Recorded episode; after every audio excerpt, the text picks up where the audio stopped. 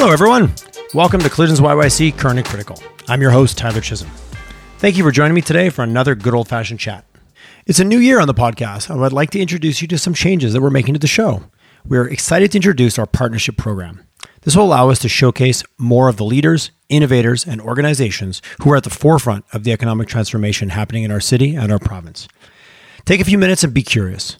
Visit their websites, check them out on social media, and most importantly, get involved where you can. Today's show is brought to you in partnership with Clear Motive Marketing. Full transparency, folks. I am one of the co-founders of Clear Motive Marketing. I have had the privilege and the amazing opportunity to be involved with my current business partner, Chad Kroger, since 2010. And it has been a fantastic ride and just an amazing, amazing journey. But I'm coming here today not as a co-founder, but as a client. Over a year ago, I brought the idea of the podcast to the team presented the challenges, presented the opportunity, presented why I was excited about it, and they worked with me to create a plan we built a strategy, we built the brand, we built the website, and they helped me execute. And they helped me execute day in and day out as we are constantly going live with with new new episodes. They also were a huge help in building the audience, which can be the most challenging things, whether you're a company with a product or a service or just a new idea that you need to get out there. So we've grown organically from over 200 downloads last December to over 2,000 this December, which is an all time record for the show. Something we're really proud of, and I couldn't have done it without the Clear Motive team backing me at every step of the way. They specialize in helping brands that operate in fast-paced, highly competitive industries, which let's be honest is is everyone these days, to deliver more consistently and more effectively day in and day out. Something that we all know can be an incredible challenge in marketing with the pace of the always-on mindset. With offices and teams in both Calgary and Toronto, they work to make clients better marketers. So if you need a new website, a new brand, or simply a new efficient way to produce and deliver and get your get your creative and market and get connected with your customers, give us a call and let's have a good old fashioned chat. Check out our work and our case studies at www.clearmotive.ca. A warm Collisions YYC welcome with Mr. Scott Gravelle. How are you, Scott? I am great, sir. How are you? I am really good. It's uh, this is going to air in the new year, but it's uh, we're just I think we're a week into the second tier of our lockdown, rolling into Christmas. So uh, interesting days, and it's amazing what uh, how much you can get accomplished when you're kind of literally chained to your own house a little bit. Yes, um, the the mastery of new skill sets has been incredible. Um, like I've never done this many dishes. I don't think before in my life.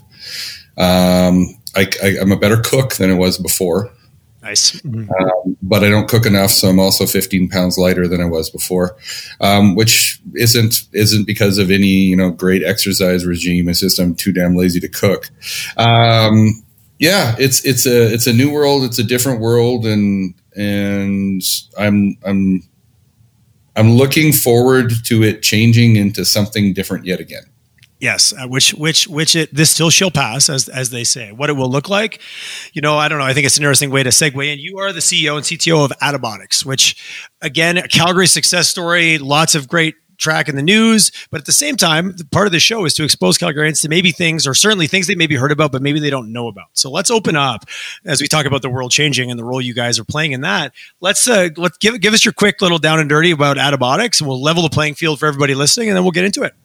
Well, first let's take everybody's current situation because unless you can relate it to your own life it doesn't make much of a difference um, we're sitting here you know meeting virtually because we're locked down in our houses trying to keep our neighbors safe and ourselves safe as as we move through kind of one of the most challenging times certainly in our lifetime um, but due to that I will, I will almost guarantee that each and every one of your listeners has increased their online shopping dramatically uh, because of this. So, uh, you know, global pandemic wasn't part of our plan, um, but it certainly validates what we're doing. We we developed you know the world's first 3D robotics platform to automate the the order processing, warehousing um, of modern commerce. And when I say modern commerce, the way we shop has changed. That was the first step. Everyone got their you know their website so we could buy online. Um, but the back end of that is going through a massive transformation now. Um, supply chains were never designed to send you the 2.6 unique items that typically gets gets ordered and delivered to you. Um, so there's been a Herculean effort by by retailers to figure out how to keep you as their customer. We all know how easy it is to go to some of those companies that were, you know, designed from the ground up, digitally native, you know, retailers. Um, but everybody else needed a technology partner to figure out how to better serve you, the customer. So we started either bravely or naively uh, with a blank sheet of paper, thinking that we were going to solve all the problems. Um, we solved a few, created a few more. Um, still in the process of debugging those. But what we did is we created an automation technology designed for each item, single items, not cases of t-shirts, but one t-shirt, not cases of shoes, but one pair of shoes. And made it so we can get the t-shirts, the shoes, and I don't know, um, your your sourdough bread kit and you know that, that's or, that's or, accurate. Uh, yeah, no, guys, I got it. guys like you and I, you know, your your beard your beard growing kit, you know, the, the, commonalities of COVID, which, um, was, which was an order I made very early in COVID. So yeah, yeah. So, but we need to get those three unique things in a box or and get it to you, and we need to do it more cost effectively because e-commerce doesn't make a lot of companies a lot of money and it's a very expensive way to service their customers. And that's because the supply chains that were there didn't support that behavior. So we we had a fresh set of eyes and decided to start with a blank sheet of paper and developed um, the world's first 3D, 3D robotics platform designed to not only store and retrieve the items you need, but sort them, sequence them, buffer them. Um, so one stop one one person or one one station can do the pick, the pack, and the ship needed to get your stuff to you. And in doing so, you know, we we did it in a much smaller footprint, which means now we can put that technology in market, in community. Which means that the the lion's share of cost, both financially, time, and environmentally, is, is the transportation of these goods. So by pre-deploying inventory in market, our vision is we can lower the time, the cost, and the and the, and the carbon footprint of modern commerce. Yeah, but we, I'd like to say this was original, um, but if if Leafcutter Ants had had a copy, copyright lawyer, we'd we'd be in trouble. You'd, you'd have a whole gang showing up to yeah. Well, yeah, I, I, see, I, see, them as a team carrying in the subpoena to take to, to yeah, to we, call you to court. We, we totally ripped them off, like totally ripped them off. Um, did did you know that if you take all of the ants on the planet and put them on one side of a scale, and all the human beings on the planet put them on the other side of a scale, what, seven and a half billion of us, ants would outweigh us. um, they are such a successful natural system and I, I mean, that's a plot line for a sci-fi movie, but or probably, oh, yeah. probably I don't want to off my body weight in ants. Yeah, let alone their copyright attorneys. Um, so, you know, there's such an efficient system that we barely know that they're, that they're here, and kind of emulating that in a digital platform and a mechatronics platform. Um, we're learning every day about how smart a bunch of you know simple simple little beings with a simple sets of rules of interaction can create such complex behaviors and efficiencies and we're just exploring how to continue to rip them off as blatantly as we can to create value um, you know in what is a, a new world so interesting. I love I love how looking at natural systems and looking at nature and what's around us. And I think the real comment that I heard, you know, the, the three dimensional and thinking about that, but the concept of like they exist in this massive scale in terms of volume around us, but we don't even see them. So you're thinking about integration into the communities. There's ants everywhere, but you know, unless they happen to be infesting your kitchen, you kind of really pay them no never mind, and they're able to exist and, and lead this complex life very simply in your backyard and you don't even know that they're there. That's an interesting paradigm when you talk about localizing this huge logistics infrastructure beast that's there to serve to serve our whims as needy as needy online shoppers. Yeah, and, and that idea of localization is has to be paired with distributed. You know a distributed ecosystem. Um, it doesn't make sense to have a thousand pairs of shoes in one place. It makes sense to have two or three of those pairs of shoes in every place. And um, so this isn't just an automation problem. This is a data science, AI, network coordination um, issue that goes well beyond well beyond just a cool a cool robot in a warehouse. Yeah, because I'm picturing you guys because you guys I think you guys, you guys are about five years, so you kind of came into the market when the, when the yeah, and this is a hardware play, but also a, a, deep software. Like you said, this is a whole like a, a big a, a, dumb robot sitting in in a in a room still needs all of the thinking around it to allow it to function.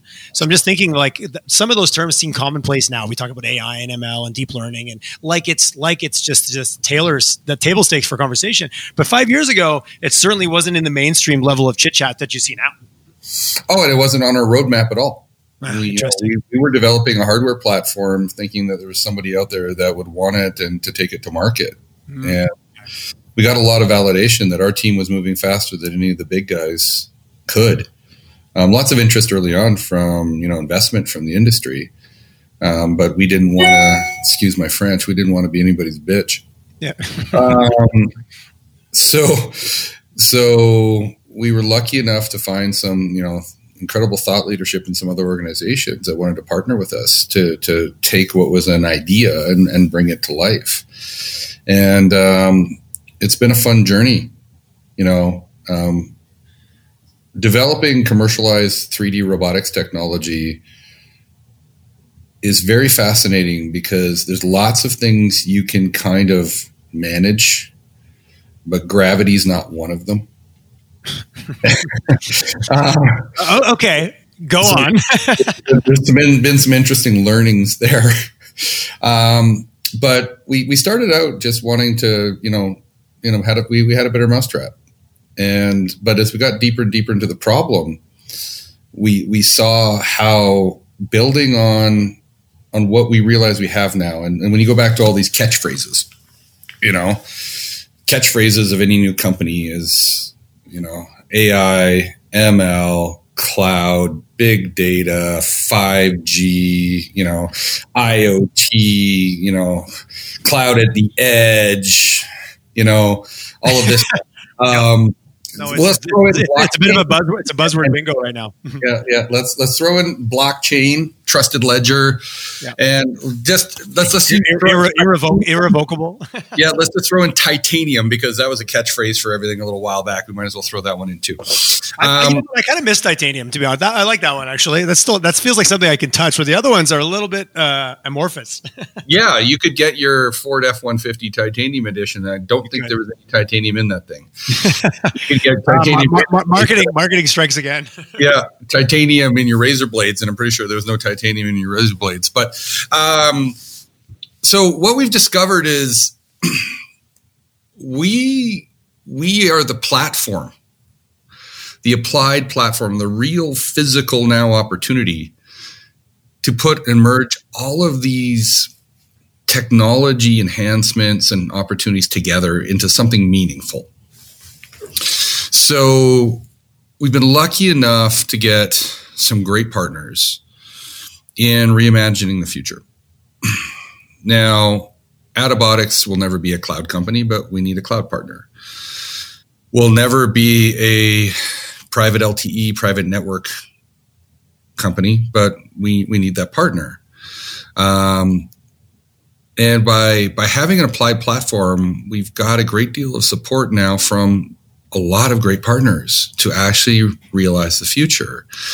But what it took was someone naive or brave enough, we'll use that, that terminology again, to envision that future and start herding the cats together to create it. So that's where we are now. And, you know, we're working, you know, in Canada with, you know, the, you know, the biggest Canadian retailers with the, with the federal government on AI initiatives, um, with carriers here in Canada. Like we have Canada's first private LTE installation, um, because the future is uh, a transparent, a timely, and a trusted infrastructure um, for the movement of of goods, and a big part of that is capturing the data, sharing it, being transparent, and so being trusted. But then using every opportunity to optimize that network which means the collection and sharing of information in near real time. And then the processing of that information, both at the edge and in the cloud. And that's what we're well into right now. Not just cool little robots that look like confused lawnmowers that climb around in a set of monkey bars, but envisioning what an entire countrywide or, or worldwide network um, for for modern commerce supply chain could and should look like it's such an interesting to hear you talk about the way to actualize all of those. You know, I won't repeat your buzzword bingo. I thought you, I thought you nailed it, even with you know. I feel ashamed actually bringing it up, but it's it's it's true. It's it's what we're working on. No, I like that. Well, hey, you're you're a skateboard guy, and you you and I look like we're from a similar vintage. Remember when they used to put the word turbo on everything? Mm-hmm. everything. So it was kind of similar as you were saying titanium. They still they still do because they, they, still do buy an electric Porsche that has the name Turbo in its name. Uh, of course. Two seconds of mechanical awareness, you're like, that is not even the thing. so when you think about you guys being kind of the like, you guys are ha- hardware, and a lot of the things you talk to are a little bit more like again the, the hardware versus software. And we pivoting back a little bit to I got a million questions here, but the tech ecosystem in Calgary five years ago, and even now, and how it's transitioned, and the startup ecosystem, which maybe wasn't even really a thing. And I'm not not criticizing anyone who was in it five years ago, mainly you guys, but it's become a lot more of a thing.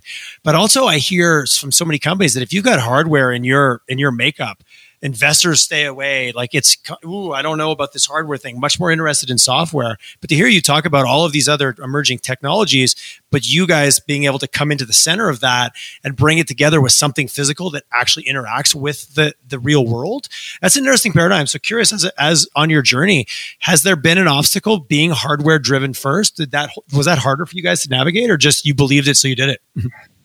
well, I had nothing to compare it to. Um, I heard a lot, a lot, a lot, a lot of people talking about they, how they don't invest in hardware. Now, I am not part, we haven't really been part of any tech ecosystem. So that's the first thing I'll say. Um, tried early on to be part of a tech ecosystem and it was a brutal failure.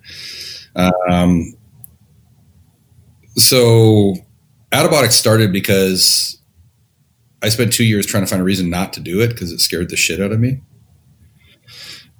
So I went looking for the reason not to do it, and, and I just wouldn't let one of those be that I was was too afraid.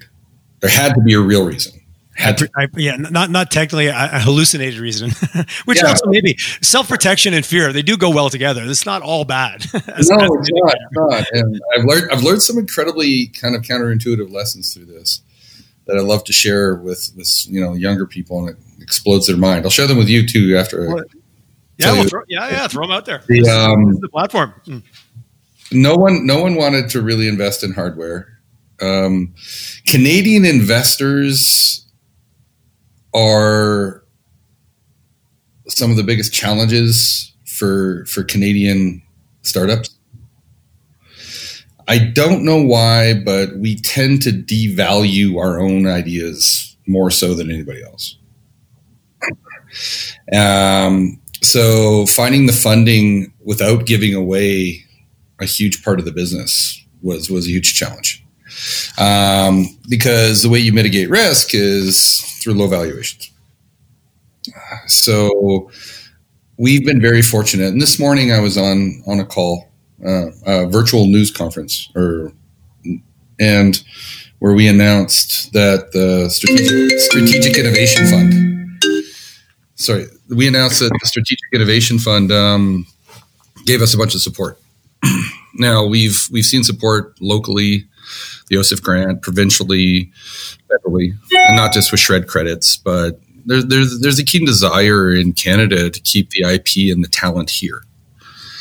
Um, and the only way that it was viable here was to offset the deval- uh, the the valuation kind of gap given to us by early stage investors with what we could have gotten in other markets and pair that with some of the government funding opportunities. So okay, that's that's I've never heard it broken out that formula. So to offset the fact that those Canadian investors are going to devalue to de-risk, but then the government was able to fill in the gap, which was fundamentally what allowed you guys to function without having to go. I'll be blunt, probably south of the border to look um, for best place to start Attabotics would have been Boston. Yeah, well, yeah. Um, so there's this there's this valuation gap that happens that I've seen with you know Canadian investors valuing Canadian companies, and it's just because we don't have a mature ecosystem. And like I come, you know, we're in Calgary. Calgary is an energy town. There's lots of money here, but they made their money in oil and gas. Yeah, they're not. They're they not. Money they, they made their, they made their money where they were comfortable making their money, yeah. and it worked. And it worked over and over and over again for many years. So now, if you want to do something different and, and you don't have as much familiarity with the space, you, you the way you do that is to mitigate your own risk. You know, and it makes sense. It makes sense. But to get a flywheel of an ecosystem or a tech ecosystem moving, um, it takes a lot of inputs for a while to, to get that happening. And if you look at the history of some of the, if you look at the history of some of the um, kind of winners in Canada, you know, of Canadian tech, um, and and some of the great companies that were started by Canadians, but not here it's interesting to see that that the early stage of raising money was a challenge. I didn't have any, you know, I didn't I didn't consider any other options. My my life my life is in Calgary. My my family's in Calgary. My daughter's here, you know. So I was going to build this business here, and we found we found support from some early investors. You know, typically from oil and gas, you know, money. And were these just curious, just personal relationships that you had, or did you go out and knock on? I didn't. I didn't know anybody. I still don't know. I still don't know anybody. You know, people talk to me like I, I'm, I'm, i know something about the ecosystem here in Calgary. I've learned a little bit, but I still feel on the outside of whatever that is. Hmm. Um, Curious, is that a choice or is it just the way it, it is? Not a choice. No, no. I'm just been I've just been heads down trying to build a business. Yeah, the, the head down, the head down, ass up yeah, which is which is a little bit of the Canadian way, or I would say certainly the yeah. Alberta way. Mm-hmm. I haven't spent a lot of time networking in the traditional sense. You know, I've met a lot of people. I've met a lot of talented people. I've gotten a lot of help. You know, um, but it's it's it's really it's been we we just decided that we had a crazy idea and that we were going to build it and make it work. And you know, we pursued pursued a bunch of government programs, but we didn't necessarily chase our tail around uh, an ecosystem kind of model. When Attabotics didn't spin out of an ecosystem, we we spun out of you know I'll say this again you know either either we were brave or stupid. Depends on who you talk to, and thankfully, and and this is the thing that you know some of some of my some of my learnings is I sit in rooms with people that think, you know, often that, that have been very financially successful and think it's because they're really smart. And I know I'm there because I'm really lucky, and they probably are too. Timing is what makes a business successful. Um, the right idea at the wrong time becomes the wrong idea real quick. Yeah. Whereas, you know, we were fortunate enough that this crazy idea met with a dramatic shift in, in the way we all behave. And so we were very fortunate with the timing aspect of it. And as we evolve and learn through this, we're seeing other opportunity to deliver more value. And it's interesting when you when you think about that there's these big problems to be solved. And then you realize that there's no reason that we can't be the ones that solve them. And that's that's been an interesting journey. And like why us? And then you look around and it's not it's not saying, hey, we're great. It's saying, well, no one else is. And I think we're actually in the best position to do it. So let's try. And so that's why we've been approaching these bigger problems of, of basically distributed, democratized, networked supply chain, which, because we have a platform that allows us to bring all the technology partners together to deliver value, um, we're, we're leaning into that. What's interesting also when you're everybody's like, whose whose competition are you? Because it sounds like you're a lot of people's complement. So that's an interesting paradigm that allows for acceleration of a business. Who, yeah, who's who's annoyed that you exist? So sorry, that's maybe a weird question. No, it's not a weird question. Um, There's other technology companies out there in the same space. Okay. Now, but what I'll say is that space is way, way, way bigger than any one of us could ever begin to solve. So the opportunity far outscales the the the, the drops that are trying to fill it. I think the more the more of us there are trying to solve the problem, the better it will be for everybody. Because the scale of the scale of the problems is so massive and and global. Yeah. Yeah. So the interesting part is that our competition isn't coming out of the traditional places in, in, in the supply chain industry. Our competition is coming out of other companies like ourselves. I think that's know, when, you've got, when, when, you've got. I was I, was, I had the uh, CTO of uh, uh, uh TC Energy on the other day, and he said, Tyler, you know, if you think about the cab companies sat around trying to be better cab companies, Uber sat around trying to solve a different problem. He goes, as an energy company, if we just keep talking about energy the always the way we did, we'll get left behind unless we just start thinking about energy from a whole different paradigm. And it was just a refreshing moment, especially to hear it from that sector and to go like, we need to reframe even the question we're even asking. So it kind of makes sense that it's almost not coming out of the supply chain if you play that storyline out. Well, it's actually interesting that you got that from someone within an industry is I, I have said I've been asked to speak on innovation a few times, and I, I started out I started out with the, the, the most uncomfortable statement that I'm going to make is that experts can innovate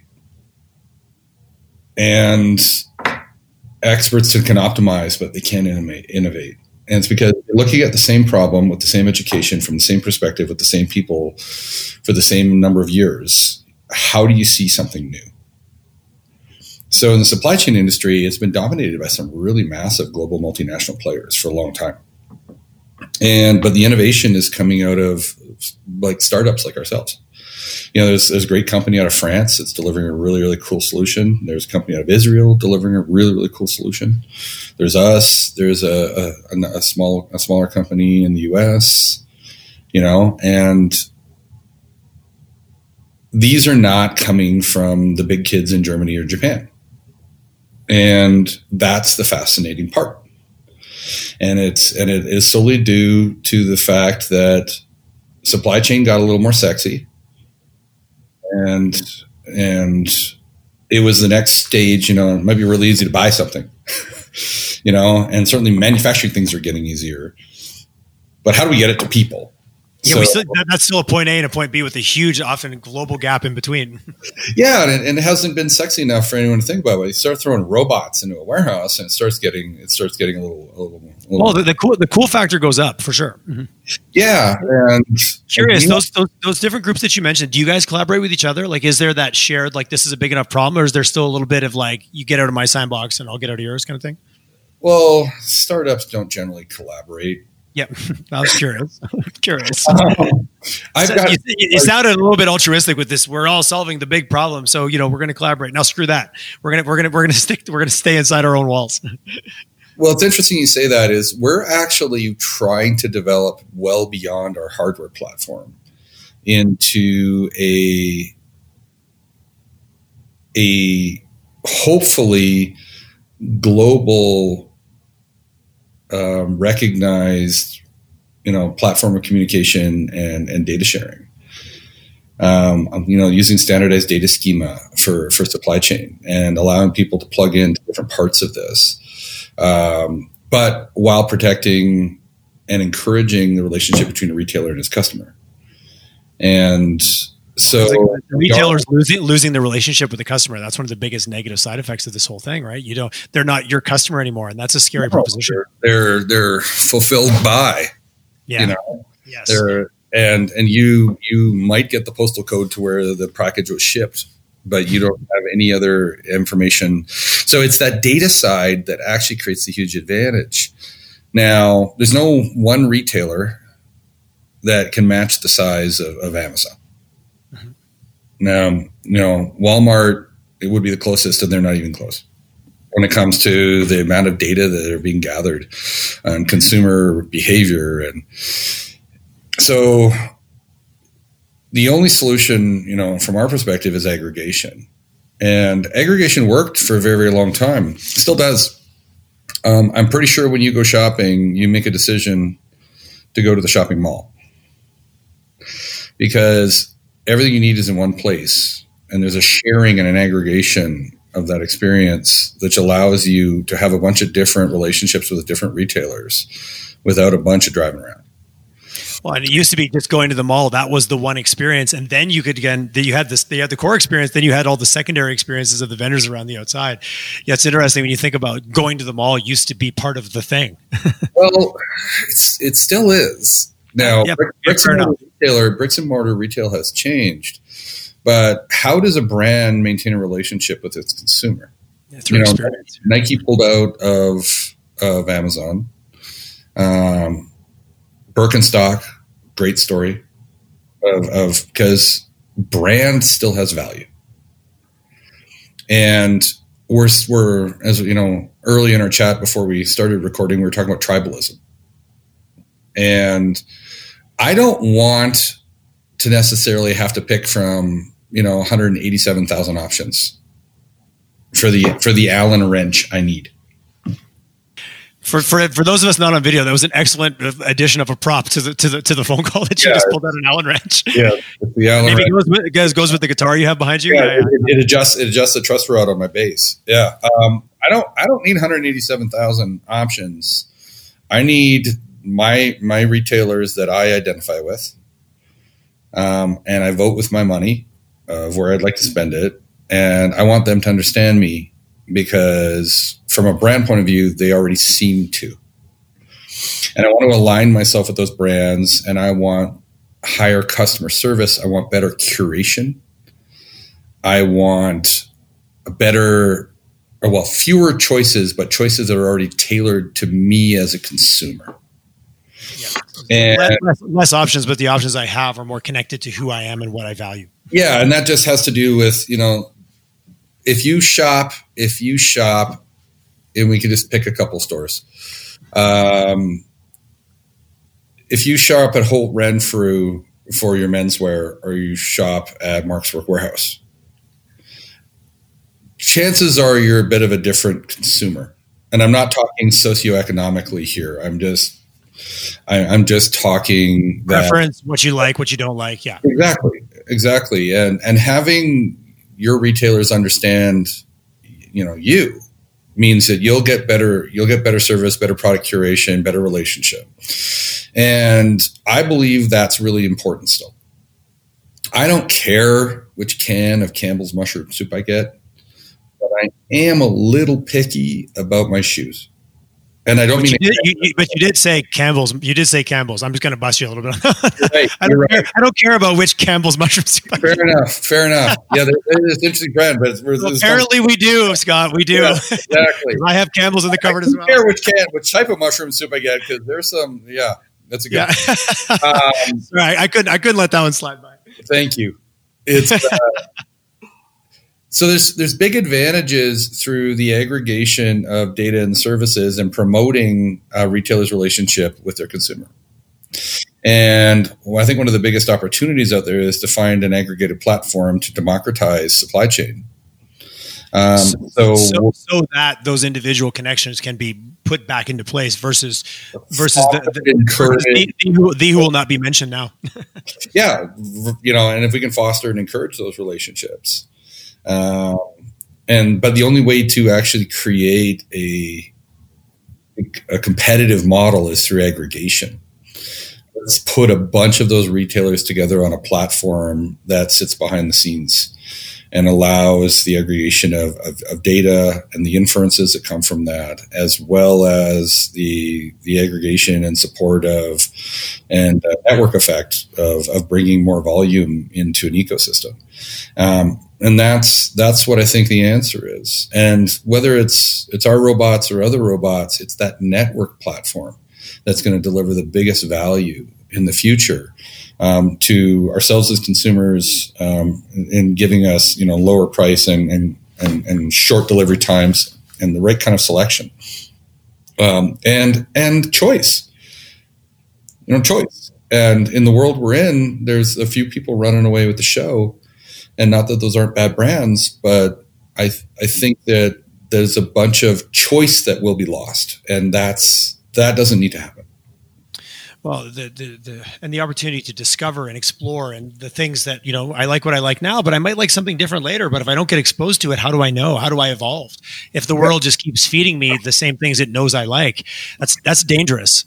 Cognitive bias is a real Yeah, disease. that's, that's a whole different conversation. Ye- yes it is. But i feel it, it, it underpins here. We we knew we'd get a little we'd go down some rabbit holes today You know, talk about- when, when things are recommended to us very strongly depends on our shopping interfaces. Um, are we actually looking for opportunity? This is where I think curation becomes really important. that that the the the the, the sense of discovery Mhm. I think is part of our DNA that is conspiring because our, our our sense of familiarity and our sense of like, well, yeah, give me more of what I like.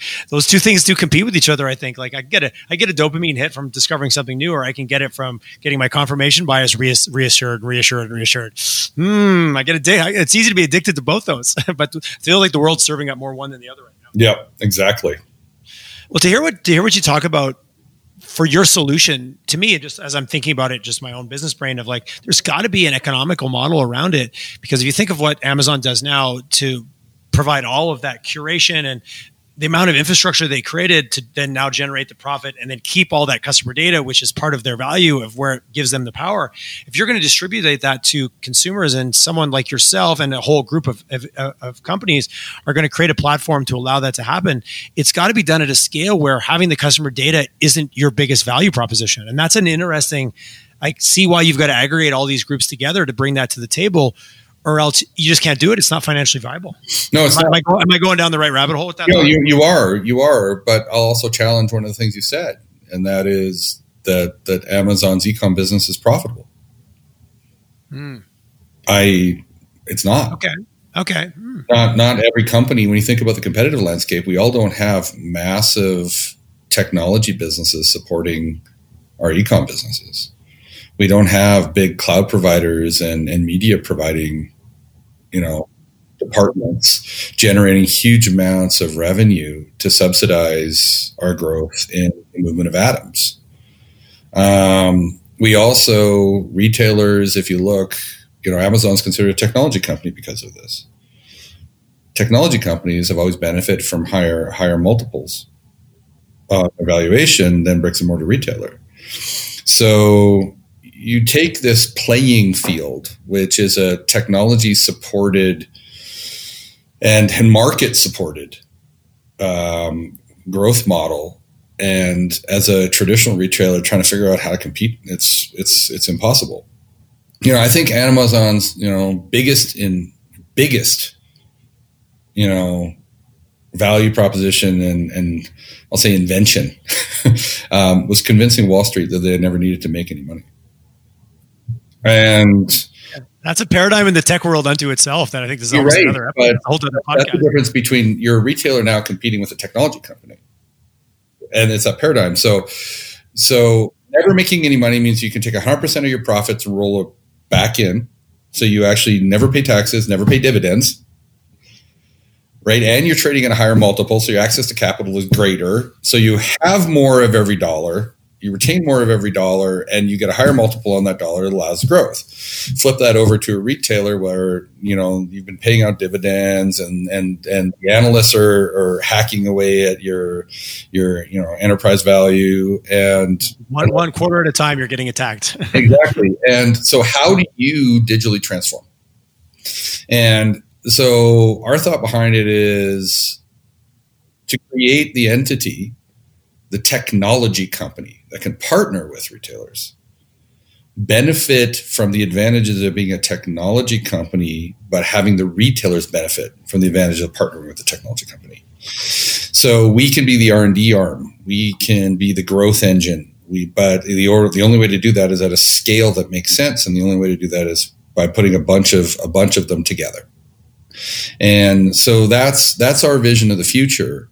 Um, and we're doing it with with our robots right now because you know our system has a huge advantage over other competing technology solutions but it might not always be that way but it's this network supply chain for each item that matches modern consumer behavior that that needs to get developed to lessen the financial costs the time costs and the environmental costs of, of what we all do now, which is we buy stuff online. Do, and that's not going away. It's only going to no. more. Well, we saw we saw five years of growth in 90 days when COVID started. Yes, just by the amount of packages that show up as a steady stream on my front steps, I can I can do a case study of one and know that it's 100 percent true. yeah, yeah, and and I don't have, I don't have to look far. that, that's not changing. I don't see I don't see that going back. Is you know the call that I received while we were on the phone here is is my meal kit being delivered. So it's it's it is a world now that we're all getting used to and I think we've been doing this long enough during COVID, and we'll consider continue to do this long enough that you're not going to see a big swing 100% back to the way things were before. This growth in consumer adoption of digital digital commerce um, now is just an acceleration. And when I talk about timing, um, you know, COVID has been a global tragedy, um, but it, it certainly did validate the reasons we started this business was to rethink what supply chain of the future needs to look like. Um, and it was this event that accelerated that and allowed us to be, you know, a viable company. Like I'm super grateful I'm not a luggage company right now. Put it that way. yes, or, or, or there's the list goes on. Yeah, yeah. So you're curious a little bit more. I'm, I'm really you got my brain spinning, which is great. I love it. So thank you for that, sir. um, you think about Amazon and like the argument of like not profitable, which I appreciate the way you frame that. And but yet, I, as an investor, I believe in the future because they're collecting so much data, because mm-hmm. they have so many mm-hmm. insights. Yep. So I'm buying into this long term data. Eventually, it'll be valuable. Eventually, it'll pay oh, off. No, no, it is, it is hugely valuable. Yes, uh, right. Just not profitable. Yeah, yeah, right. The, the, competitive landscape. They've they've they've created huge amounts of enterprise value, huge yes. amounts of enterprise value. But if you're trying to compete against it, yeah. You don't have this level playing field. That's all I'm saying. And yeah, and so how do, how do you guys slide into that and create a model that's going to be appealing to is it the size of the network and the amount of players you have involved which is going to allow you to kind of go out to the world and investors start to go oh look at these guys look over here. We're, we're going to give them as much runway as they need to build this thing out. I'd say right now you know when i first started talking about building 3D robotics and trying to pitch the idea to local investors, I got a lot of you know side eye thinking this dude's crazy. um, it takes too long. It's too hard. It's too complicated. It won't work. And thankfully, they were wrong. Thankfully, but now when we talk about the next stage, it's a much bigger idea that's going to take a lot of capital and it's going to take a series of proof points to get through um, because it's not one of those things that just build it and they will come no one invests in that you got you got to prove it's going to work yeah milestone after milestone to yeah prove. and yeah. the nice thing about it is our commercialization path right now with our product has these milestones in front of it so we're no longer now looking at selling you one piece of technology for one warehouse. We're looking at, you know, network wide opportunities, which now bring in the AI and the, and the cloud and and the ML and the IoT and the private network and you know all the catchphrases. Yeah. Um, and, and, and, and, just the right amount of titanium. Just yeah, and so the, the, the, next one is is we do we do that as a capex model to one retailer, which is where we're at right now, or do we actually, you know, take the leap at one point and do a pure opex model and start bringing in multi-tenancy? And that's in our roadmap, but it's not tomorrow. You know, I was asked, I was asked by, uh, you know, Satya Nadella from Microsoft how much it would cost to do North America. and and I, I, told him, you know, it's about five five billion. He goes, oh, that's cheaper than a data center. Um, life's about perspectives, and it's got it's about perspectives. You're right. So, who are you talking to? You know, who are you talking to, and what is what is their scope and scale, and and when whereas you know, I talked I, I talked to you know some of my early stage investors, and I say we need five billion, and they're they're, they're you know their their sphincters clench up, and they get a yeah yeah. If, if they're not even in the room still by the time you finish the sentence, exactly. So there's there's this management of ideas and growth and validation that needs to happen, um, but we've got a north star and thankfully, our path between here and that North Star encompasses everything we need to do in the next 24 months. Uh, anyway, And so there's not a big pivot for us coming. It's just increasing our, our value proposition by creating you know, data acquisition tools and transparency. And then it's a question of just combining that together into a unique business model or a different business model in the future um, when when we have the traction to do so. Mm. And, and allow the investors to come along and become more comfortable and then i'm assuming at this point you're attracting different eyes from kind of all over the world or is it still pretty north american wise when you're thinking investor um, i talked with a, a, a, prince from the middle east last week.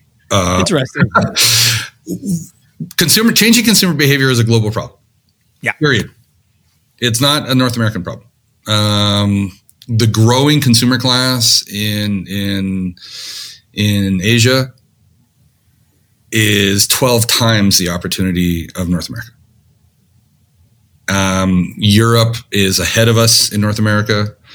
They've already went through one phase of automation. They're going to need to re-automate. But when we think about the opportunity, we don't think about just Canada or, or, or, or the US. The, the analogy I like to share with people is if we think about the greatest leaps forward in supply chain efficiency, they all came through creating a standardized interface for automation. I'll give you an example. Kmart pushed the UPC code or the barcode. Um, I turned 50 here in a couple months. So that gives you kind of a, a, time frame on, on my childhood. But I remember watching guys put individual price tickets on every can in the grocery store. Yeah, with the gun. Yep. and they don't do that anymore. They haven't done that in a long time. but like a barcode is useless without a barcode scanner. And I remember them pushing around carts with a with a desktop computer on them.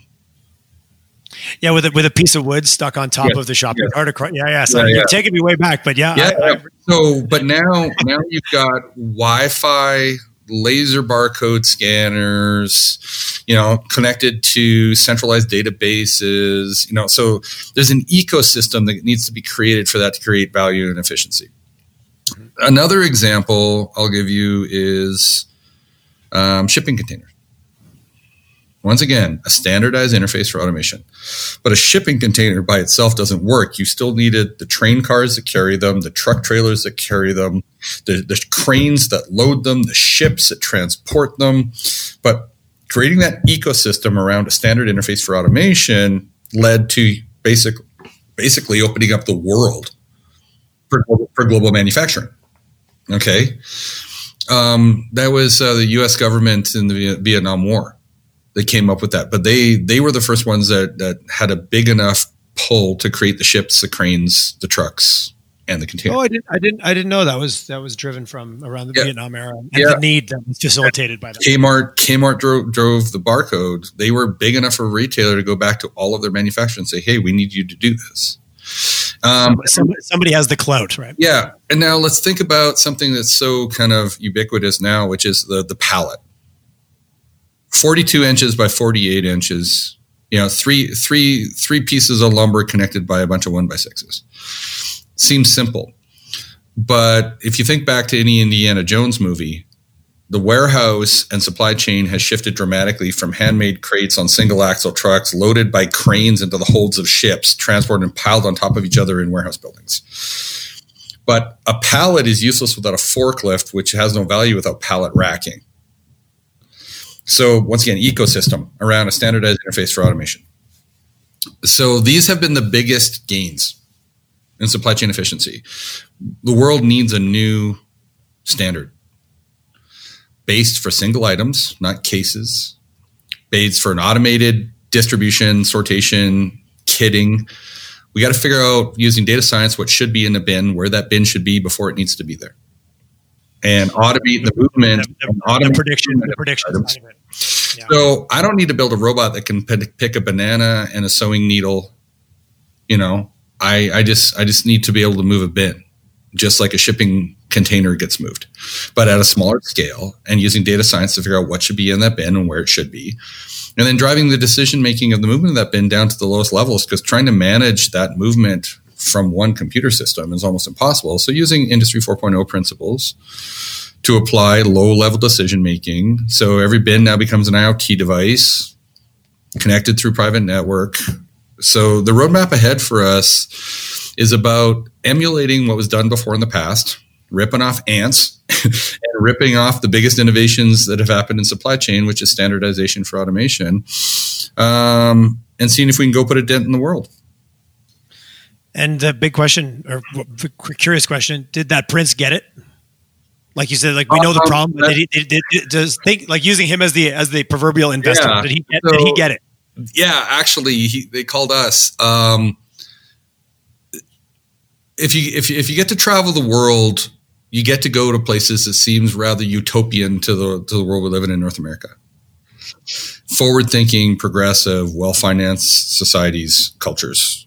Um, and you know this individual has the the really cool job of finding all the pieces to put together to build the city of the future that is a pretty cool job yeah and you know you're going to find you're going to find that there's a few countries that have that mandate and and that desire um, to build the city and, and, and, the and the funding to put behind it. Yeah, but it's a social it's a social perspective, not a capitalist one.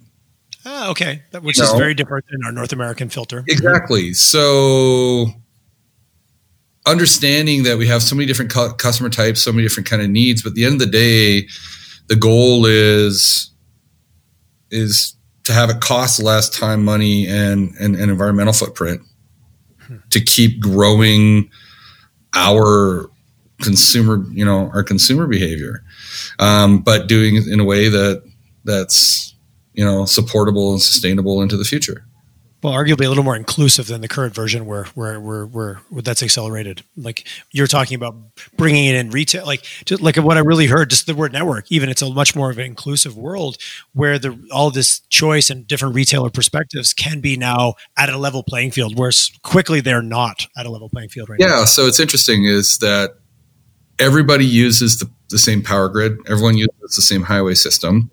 There's a bunch of providers that have democratized parcel post. Isn't like there's a few, you know, and every retailer uses those.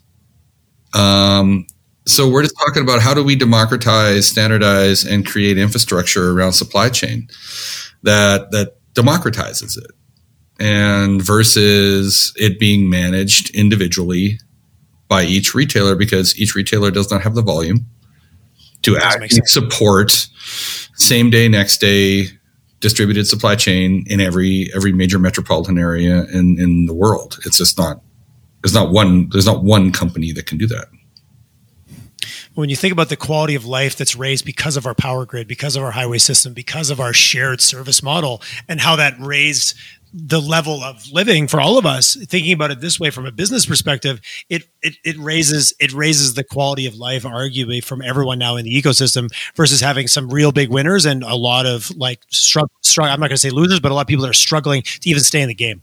Oh exactly. Um, so if you think about like i've often used cell phone. As we travel around we get you know continuous service no matter where we go because there's a ecosystem there to support that movement. You know, all the transactions are behind the scenes. We're not limited to single carrier, you know, stuff like that. It's democratized, you know, cellular coverage. And that's that's kind of the model. I think what what what it means though is there's not enough room to have 110 different cell tower providers um, there has to be an aggregation to make it supportable to support that capital. Somebody has the backbone, and then other people get to use it. Yeah, and and that's that's the idea. How many how many different people can use an ecosystem that's optimized for modern consumer behavior, and that's that's the direction that you know we'd like to go. But the other part of that too is by by moving by moving the supply chain in market, we're not only lessening the time consumer, we're opening up um, jobs on public transportation. We can revitalize what have become obsolete real estate. I don't need a million and a half square feet. I need 50,000, 100,000 square feet, three or four places in a city. Um, you know, it's closer, closer to the consumer, but also closer to the people for the jobs. And we're actually not having to build a new million and a half square feet out the turnpike someplace. We can we can repurpose. You know, here in Calgary, we can go find fifty thousand, one hundred thousand square feet in Inglewood in an older building, yeah. and actually use the advantages of our technology to keep from having to constantly be building bigger, better by just creating efficiency in in, in what now is in a lot of cases obsolete real estate. So ah, that's interesting. I, I, like the re, I like the repurpose, reuse kind of concept around yeah. that as well. Put something we, new inside, inside something old to make something better. Yeah. What are we going to do with every old Sears store? you know, so there's rather than building new, building new. How do we how do we rethink the whole model? And so, I said, naively or bravely, we are are forging ahead into the future. Well, I think you need a little bit of both to be a successful entrepreneur, don't you not? um, yeah, I don't know. I, I, think sometimes it's an interesting formula. That's that that that's a whole other conversation. yes, it is. uh, hey, I'm going to ask you. What this seems like we've got too philosophical to even ask the question I'm going to ask. But how is access to talent for you in town? Because you're doing big things, big thinking. How has that been? I'm sure you get asked that all the time, but I couldn't not ask it. access to talent. Um, we all want the same people Yes, that's yes. Uh, when, it was an oil and gas boom, we all wanted the same. Yeah, we all wanted not, the same oil and gas people. Now we all enough, want the same tech. There's not enough of those people, and having created a name for ourselves, now we're certainly a target. We're certainly a target of every recruiter. Every headhunter out there is now yeah. on your LinkedIn your LinkedIn page. Yeah. For now. So it's up to us as an organization to make sure that what we're doing is really attractive to the best talent. So, you know, recently we brought in some executive talent out of the US, um, but from those global multinational players. Right. You know, um, we've just done a bunch of changes on our compensation model internally because to be to be more to create a bigger, stronger value prop. The other thing I think we need to do if we talk about a tech ecosystem is if I were to start this company in the Valley or Boston, the, the conversation on cash comp compensation would be the last conversation. It would be a conversation yeah. on equity and options. Yeah. Um, what's the, what's the, what's the what's the what's my longer game? Yeah. Whereas, you know, Calgary doesn't have that history. So the value yep. the value of equity in a technology startup does isn't perceived as value yet because there hasn't been enough success stories to drive it. So there's an education yeah. piece. There's certainly an education piece. Like we had a we had a young engineer leave us for another opportunity. You know, cool opportunity. I'm super stoked for her. But you know, when I mentioned to her that you know, and I can't guarantee any pricing, but um, that her equity options were worth a quarter of a million bucks. It's like that wasn't even part of the consideration. It seemed with moving mm. because ah, that's interesting. You know, so it's making sure that we are compensating those people with what they value is a learning is a learning that we've had. But the other thing that's opened up for us now is you and i are working from home right now right? It doesn't matter what time it is. So we're not just looking now for talent just in this market. No that's mm. that has leveled that one out really quick. But i will say that google's also not looking for talent just in the valley Microsoft not looking for talent just in just in Seattle. So we're now not just on a Calgary competitive scale. We have to be a globally competitive scale. Uh, the quickly the two sides of that coin. yes, yes. So finding really really talented people to build robots and the future of connected network supply chain um, isn't quite as simple as finding a welder. Yep, we've hired a few and they're great um, but it's it's in this job market it's it's a different it's a bit of a different monkey. And we're having to kind of rethink what the future of work looks like what the future you know what what value does do people have working at Attabotics and you know the opportunity to put a dent in the world is a motivation to some.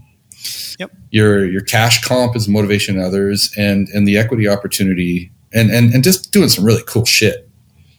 You know and yes, beyond, beyond purpose, beyond comp, it's like, yeah, does this get you? Do you get excited about this thing? Being on the bleeding edge, being on the bleeding edge of, of putting all of those catchphrases together into something that actually does something. now that's uh, yeah. When you think about what attracts people, and I, it's, it's, a new perspective that you've given. Of I know lots of people in oil and gas that would go to the junior, write it up, get some sh- stuff, some stock options, boom, make a win. You, I talk to people in other markets that part of their comp or part of their goal is like I want to get my get on this train and get this next exit. But if you think about Calgary, there hasn't really been that tech. There's been a few. We've had Benevity recently, Solium. There's a few, but you don't have a whole culture that's used to that being part of the mindset of like I'm going to join this company, work there for six years, and then really be able to benefit from the exit because of the you know piece of the action that I had. But there's a whole generation that doesn't even know that's on their radar, right? Right. Benevity and Solium were each a decade. Yes. Yeah right? So 10, 12 years. That's, that's, a long that's a long time for someone to hold their yeah, it, it's it becomes mythical, right? It's not yeah. it's, it's, not a real, it's not a real thing. Yeah, and then the people that are still there 12 years later were not the people at the very very beginning. Yeah. And it's people at the very beginning have the biggest upside. But how long can you keep people engaged? And how long can can they still feel productive? So this this path to liquidity is is a constant conversation, um, but it, it it's something that it's not that I don't want it. Like I, I don't get paid very much on a cash comp point of view, or like all of my values in in, in my equity. Um, but how do we how do we realize that value without selling ourselves short? Well, that if that becomes the target, then it really can it can really cloud over the bigger higher order goal that you're trying to focus on. Like it can they're two, they're two different they're two different like milestones, right? Oh yeah, and so like you know a win in Canada is a is a you know a ten to fifty million dollar exit. That's mm-hmm. huge, and you can you know you can achieve that in a couple of years um, if you've got the right idea and the right timing. Um, but if you want to build a great business, there's a longer road ahead. Yeah. So trying to navigate that is that's interesting, and that's one of the bigger challenges. And I guess the question is, you know, why are we doing this?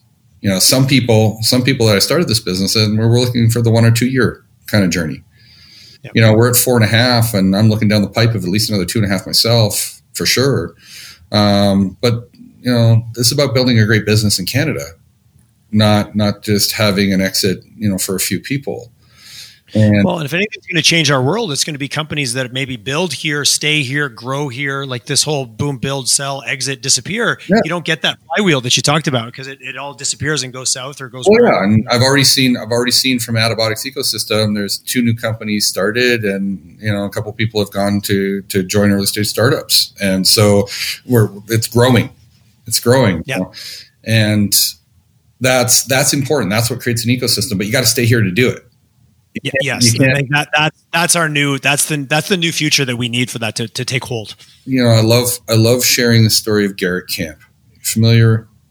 I'm not. Okay, I'm not. so Garrett Camp, super super smart, um, educated computer science at UC, master's degree. Um, started a software platform that was growing, couldn't find funding. Uh, went down to the valley, you know, after three years of trying to make a go here at Calgary, went down the valley, found funding right away. That company took off, and then he started his next venture, um, and he co-founded Uber. Oh yes. um, that is born, bred talent and ideas. That to make a go at it had to leave. Okay, I know the story. I didn't know his name. Now, yeah. now I now I now I know. yeah, and that that that's a cautionary tale. Is that mm-hmm. the flywheel and the ecosystem is as much my responsibility as it is the investor's responsibility. Yeah, back back to the money. And the- but it's also it's also I'll say uh, a community responsibility, and this is where the government can step in um, but I also think the piece missing, and you know, in a previous life, I used to build build things, so I've always been fascinated by architecture, and we have now in Calgary, you know, works by world class architects. You know, the Bow, by you know, mm-hmm. Foster and Partners, um, Peace Bridge by Santiago Calatrava. Um, and they partnered with local firms to, to, to put these things and now these these have become icons of our city mm-hmm. and i've been pushing for when we talk about creating an ecosystem, can we bring in those world class tech investors, partner them with Calgary's investment community, and can we rally the support to de risk that with the local, provincial, and federal governments? Because right now there's a mass exodus from the traditional hotspots of technology. And everyone's looking for where is the next big thing. You know, I know a guy mm-hmm. from Sequoia that set up a firm in Columbus, Ohio. But there's no reason Calgary can't be that place, but entrepreneurs go where the money is. They go where they can find investment. And if we can create that kind of investment ecosystem where valuations are looked at globally and not through a Canadian perspective, but we we access the capital that has been made by successful entrepreneurs in this city to reinvest in in, in, in, in these projects and then use you know some of the government programs to help de-risk that then I think we'd be well onto the right track of, of starting to get that flywheel spinning a little faster. I really like the idea of bringing in an outside, you know, experienced, seasoned investor to almost be blunt, lead by example, to show like, hey, like, and to then really rally that investor ecosystem to get a lot more comfortable. Because, well, geez, if they're doing it and we know their track record, well, I guess maybe maybe it's a little bit safer than I thought. If you they're bringing, a global player, they're bringing a global a global filter to evaluations, which I really like that, not the Canadian filter, exactly, aka beating, beating the shit out of startups. Yeah. Sorry, to be blunt, you're not the first one who's mentioned it. You just mentioned it very clearly. well, and the other part of that is there is a lot of programs to start businesses, but it's hard to keep them here. Yeah, to grow the business, that gap between like, yeah, incubate some ideas, but how do we get you into yeah, commercialization? You know, angel seed, maybe even A series money, but when you get into B's and C's, there's only, there's not that many players. There's not that many players, and you know, we we fought off we fought off. Uh, you know a takeover a takeover attempt by you know a big global multinational here during COVID, and our, we could have seen RIP go. You know, here out of the country. I appreciate the sound effects. Yeah, exactly it happened so many times before. Yeah, interesting. We get them to a certain point. We start them, we seed them, we water them for a bit, and then like, oh, you're on your own, and then you know they just get swallowed up by something big Yeah, and that's not that's not what creates an ecosystem and that's and like you said there's there is a certain cycle that that has to run to kind of get through. And then a kind of a few of them kind of skate through and don't get get a couple of those turtles make it to the ocean. Like that's what i'm picturing yeah. in my mind as you're yeah, yeah. talking about. We're all running like the, like this but those seagulls are really hungry and they and they kind of swoop in and grab it. Like smart technology had its time rim had its time shopify certainly having their time right now. You know we've seen solium and benevity you know create that that, that global level success story you know, I hope I hope we're one of them as, as well. And but I I want to build a great business and understanding that building great businesses are are more challenging than starting great mm. businesses. Nah, it's good. You dropped some pearls today, Scott. You have a, you have little mini mic drops through this whole episode. It's good. Uh, okay, I think I'm going to pin it there because I think we and I can. That was a really interesting perspective today. I think just the right amount of reality and hard hitting facts, but also some philosophy on what you guys are about. And it gave me certainly a perspective because I'll be honest, I've heard about you because I live in Calgary and I'm curious and I'm involved, but I didn't really understand where you guys were heading. So I don't know if that's openly out there, but I certainly enjoyed you sharing your philosophy with us today. That was awesome. I appreciate your time, man. No, hey, if anybody wants to reach out, get a hold of you, I'm sure you're a busy guy. What's what's the best way? Reach out to some of your team, check out your website. What do you recommend? Um, LinkedIn, certainly, you know, contact us at, at Attabotics. Um, you've got Aaron's, you've got yeah, Aaron's, yeah. Email, right? Yeah. Yeah, I got a couple of your team members. Yeah, we can. Yeah, throw, throw Aaron, throw Aaron's email out there happy happy to have a conversation. No, that's awesome. I really, really appreciate your time. And again, huge kudos to what you're doing in our city, man. It's a great, it's a great story, and I'm happy I can play my part to just hopefully, hopefully somebody listens to that who didn't really know the depth of it, and there, and, and it gives them a little more faith not only in what you're doing, but that there is some really good stuff going on in the city, but you just might not know about it because sometimes Calgarians are still pretty not, we're not great at, at telling our stories as much as we need to, which I think is another part of the whole letting the world know we we're, we're here and we're not just a, an old energy story. Well, it's very different. I, I, I've said this before, and I'll say this, you know, just kind of wrap things up is the the the energy in this in this province isn't in the ground; it's in its mm-hmm. people. And I'm just yeah. I'm fortunate enough that I had a crazy enough idea that gave them something really cool to work on. So. That is awesome. Thank you, sir. That is a that is a very that's an inspiring place to leave it. Thanks so much for your time, Scott. I really appreciate it. man. Stay safe. Wash your hands. Okay. right away. bye bye.